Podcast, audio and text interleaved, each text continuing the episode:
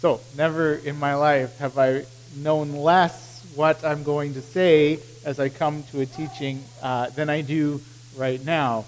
Um, partly because we are on this um, discipleship circles. We're just talking about these four kind of core areas of discipleship that we as a church believe. That, that as a one who is following after Jesus, we are engaged in building community.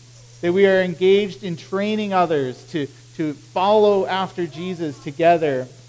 That we are, next week, uh, Ashley Power is going to come and she's going to share about the, this invitation to love. That, that when we are disciples following after Jesus, we will be modeling and experiencing the love of Jesus in our life. And then there's this fourth circle that those who follow Jesus are engaged in the act of serve. Or our discipleship circle, the way we would talk about it is we are serving others and proclaiming the good news. That there's both and. That, that when we follow Jesus, we will be serving others and we will be telling them about Jesus so that brings this question then, like, what is the good news? What is the gospel? And it's not that I have, it's not that I don't have a lot that I could say. The problem has been that there's just so much to say that I have no idea how to say something useful or helpful. so this week, uh, a few of us met and we were reading from Galatians. Galatians chapter 1 says this, uh, starting in verse 2. Uh, no, we'll start. Start in verse 3. It says, May God the Father of our Lord Jesus Christ give you grace and peace. Jesus gave his life for our sins, just as God our Father planned, in order to rescue us from this evil world in which we live. All glory to God forever and ever. Amen. And then he says, I am shocked that you are turning away so soon from God who called you to himself through the loving mercy of Christ. You are following a different way that pretends to be the good news, but is not the good news at all. You are being fooled by those who deliberately twist the truth concerning Christ. And so, Galatians, he says, I'm shocked how quickly you're turning away from the gospel. And, and one of the comments is, as we were reading this passage together um, the other day was, well, what, what is the gospel that Paul preached? And, and, and one of the things that's really interesting as we look through the history of, of the word gospel and what is the gospel is that it changes. So in the 1100s, uh, a man named Anselm was, uh, came along and he was speaking to a very medieval context and he came up with a theory of atonement called the satisfaction theory of atonement, in which God must be satisfied for the dishonor in which he has experienced from human sinfulness. Calvin came along modified it a little bit later and, and it created another. But it wasn't the first. Others would say uh, it was my personal favorite, the Christus Victor uh, theory of atonement, in which God, the death of Christ, defeats the powers of sin and death, and, and that the enemy is the, um, is, is the devil. Uh, First John, you know, Jesus came to destroy the works of the devil. You know, that seems pretty clear to me. Uh, 1950s, there's this guy named Bill Bright who's working for Campus Crusade, and he comes along and he creates something called the Four Spiritual Laws, which, if you're like me, was a little bit of a, a discovery that the Four Spiritual Laws, you know, God has created this perfect world, we sin, Jesus rescues us so that we can have a life eternal with Him. Uh, I was I was shocked to discover that that wasn't since the early church that that actually only became 1950s that that became the language that we use for gospel, the way we presented the gospel. So how did Paul present the gospel? Here's one of the shortest gospel presentations in the scriptures. It's 1 Corinthians 15. Paul says, Let me remind you, dear brothers and sisters, of the good news I preached to you before. You welcomed it then, and you still stand firm in it. It is this good news that saves you if you continue to believe the message I told you. Unless, of course, you believe something that was never true in the first place. I passed on to you what was most important and what was passed on to me. Christ died for our sins, just as the Scriptures said. He was buried, he was raised from the dead on the third day, just as the Scriptures said. He was seen by Peter and then by the twelve, and after that, he was seen by more than 500 of his followers at one time, most of whom are still alive, though some have died. Then he was seen by James, and later by all the apostles. Last of all, though I had been born at the wrong time, I also saw him. So, what is the good news? What is the gospel that Paul preached? That Christ died for our sins, just as the scripture said. He was buried. He was raised from the dead on the third day, just as the scriptures said. Two pieces. One, the gospel is not a what, the gospel is a who. It's not a theory of atonement. It is not a path of, of how to get down a road marked out by Romans to get to a place. The good news is Jesus. The good news is a person. It is Jesus who has given himself. And as scriptures say, is the other piece because the scriptures, the whole story of scripture, is moving us in a story in which God is becoming king. That Jesus is the enthroned king, that by his death, his resurrection, and his ascension, Jesus is king. Jesus is Lord, as we would say. So the gospel is the good news that Jesus is king, that he has risen, and he is a person. It is the story of God. And so people talk about how do we how do we share the gospel? What is the good news that we want to invite people to? I love the language that Jesus is. That if Jesus is king, well, what that means that as king, he adopts us. And so, uh, one of the interesting things um, is the way I think as we look around the world, Bill Bright, when he came up with the four spiritual laws, was a genius. And he spoke the gospel in a way that connected with an entire generation. And it was fabulous in that moment as people looked around at their lives and said, you know what, yeah, we, we really did mess up everything. Like they were dealing with this brokenness of family and breaking away from other uh, historical you know norms of life and, and there was rebellion and, and everybody could say yeah i'm totally i am a rebel. I am one who has strayed away from god. I need to be brought back because i've rebelled against the government and i've rebelled against my family and i've rebelled against and, and it, it worked it was a beautiful it was a beautiful articulation of the gospel in its time but society changes and we live in a world now where people don't even recognize that they've broken any rules. We live in a world where people say, well, those might be your rules, but they're not my rules, so why would I, why would I agree that I'm, a, like, I'm not a sinner? You know, this is be the, a lot of the conversations that I have where people don't even have, so then what we've done is we've had to convince them that they're sinners so that we can save them. Um, and so we, we that working against maybe what God is already doing. I love this one. The gospel is adoption. That God the Father adopts you back into his family. That where you have lost, and, and we know so many people who, who families are broken. Mom and dad are divorced, grandparents are divorced, and uh, who am I? Where do I belong? Who, where's, my, where's my sense of belonging?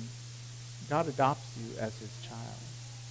So if the gospel is that Jesus is king, well, the king as king, Jesus adopts us into his family. As the king, he rescues us from our enemies, from the powers of sin and death and destruction. As the king, he invites us to participate in his reign and his rule in this kingdom. And he invites us to bring the good news of reconciliation to people who are far away, and we engage in the spread of the reign of the king. As the king, he has the power to forgive us when we sin, when we do break the rules. As the king who is firmly established in the heavens, he gives us security and hope. The good news is that Jesus is a king. And as such, he adopts us, he rescues us, he invites us, he forgives us, he secures us. And so as we think about that in our in our discipleship steps, we have this this serve and proclaim, these two hands of the gospel. And what and you can go back and you can listen to the, all the sermons I was preaching in spring when I was really we were talking about this, right? Like what happens within the evangelical church is is is there's a split between the social gospel and the proclaiming of the good news of rescue in Jesus, right? This happens in the 50s, 60s, really. And, and what, what happens now is, is we're, we're experiencing this again in the church. There's a constant swinging of the pendulum between these two. Is it, is it social gospel, or today we might say social justice, or is it salvation by faith and, and saving? And, and, and if you look through the history of the church, we'll see this swing back and forth, back and forth. As a church, as disciples, what we want to say is that it's both we serve, and we proclaim. And I was thinking about that. I was like, well, I, I think that that also gives a freedom that some people are going to be passionate about the issues of justice and serving others, and they will go and they will, you know, their passion will be clean water and drinking water for people. It will be indigenous reconciliation. It will be um, uh, language and, and, and re- fixing rights and make fixing wrongs and bringing right into, into society. And there will be others who are passionate about talking about how Jesus is the king who saves and rescues and wants to see people set free from their addictions and their, in their rebellion against God that expresses itself in sinful and harmful patterns. So we do both. Some people will do more than others will do this. And, and, and what I hope and what I would call us to is to think well of each other. Because the gospel, as I was struggling to articulate, is large. A couple quotes. Like, Christianity is not about being nice, it's about being new, was Tim Keller, like that. The gospel is less about how to get into the kingdom of heaven after you die and more about how to live in the kingdom of heaven before you die, right? And Dallas Willard, like, this whole other um, the gospel that Jesus preached is good news of God's universal reign. That's, that's, a, good, that's a good articulation. Uh, Sarah Maynard is a, a Mennonite Brethren pastor um, in Ontario who, at our study conference a couple of years ago, she said, in one word, the gospel is adoption, that God fathers us. I really, I really like that too. Um, so it, it, there's so much, right? Like, uh, I love Desmond Tutu once said, I don't preach a social gospel, I preach the gospel, period. The gospel of our Lord Jesus Christ is concerned for the whole person. And so when a person, when people were hungry, Jesus didn't say, now is that political or social? He said, because good news to a hungry person is bread. right? So there's, there's so much, and, and we, we can take each one of those and we can debate them and we can argue about them and we can, you know. The gospel is good news. It's the good news of the person who is Jesus, who is King. And so, however we then choose to express and live it out, I think we just need to live it with uh, a generosity towards others who then want to feed people because of Jesus or want to tell them about how they can be saved because of Jesus. And let's look at each other with grace. And let us be aware that we are all called to both. So here's a closing passage that I'd like to read. Forgot to mark it.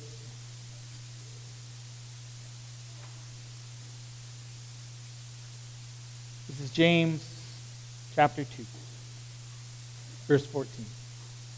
It says, What good is it, dear brothers and sisters, if you say you have faith, but you don't show it by your actions? Can that kind of faith save anyone? Suppose you see a brother or sister who has no food or clothing, and you say, Goodbye and have a good day, stay warm and eat well, but then you don't give that person any food or clothing. What good does it do? You see, faith by itself isn't enough unless it produces good deeds. Now, oh, it is dead and useless. Now, someone may argue some people have faith and others have good deeds. But I say, how can you show me your faith if you don't have good deeds? I will show you my faith by my good deeds. You say you have faith, for you believe that there is one God. Good for you. Even the demons believe this, and they tremble in terror. How foolish. Can't you see that faith without good deeds is useless? And so we hear in James, you know, in, in Peter, we hear we are saved by faith. In Paul, we hear you are saved by faith. And in James, you hear serve others. Do it. The gospel is both. As a church, we are called to serve others and proclaim the good news that Jesus is King. Let us hold to that hope. Let us, um, I think if there's one practicality, one, one, we can talk about our confession faith. If there's one practical piece that I would just like to empower you with, is that sharing the gospel is actually much simpler than we thought.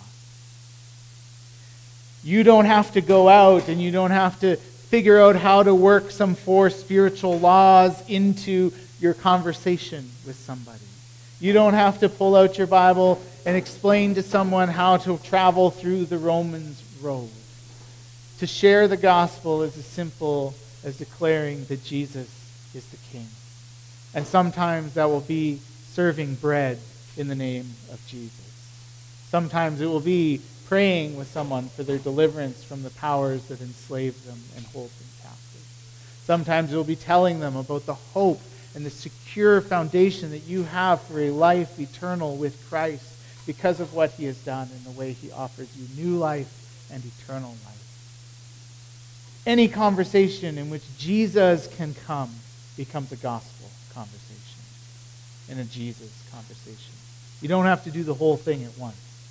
You can just share parts, whether it's serving or proclaiming. You are being faithful to the gospel.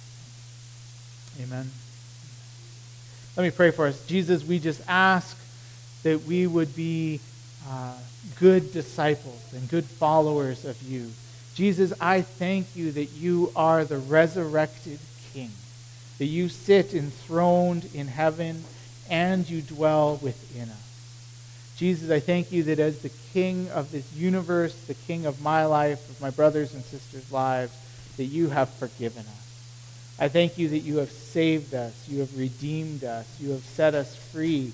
That Jesus, as King, we are adopted into this royal family. We have this new belonging in your family, God. I thank you that as King, you destroy the, the walls of hostility that we build up between other people, and that now you reconcile us with our neighbors and with those around us. I thank you that as King, you are victorious, that your uh, reign and rule will extend and last forever, and that you invite us to participate in that now, but also in all of eternity. We thank you, Jesus, that you are our King.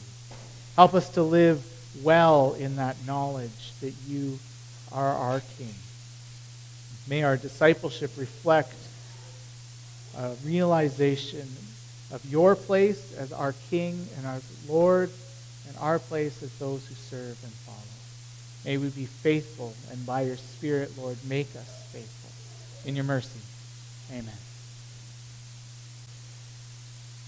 The uh, affirmation of faith from the Apostles' Creed is a gospel story. It is the story of the gospel. It is the story of Scripture that, that in many ways Paul declared. So let us together uh, tell the story of the gospel together. I believe in God, the Father Almighty, creator of heaven and earth. I believe in Jesus Christ, his only Son, our Lord, who is conceived by the Holy Spirit, born of the Virgin Mary suffered under Pontius Pilate, was crucified, died, and was buried. He descended to the dead. On the third day, he rose again. He ascended into heaven. He is seated at the right hand of the Father. He will come to judge the living and the dead. I believe in the Holy Spirit, the holy universal church, the communion of the saints, the forgiveness of sins the resurrection of the body, and life everlasting.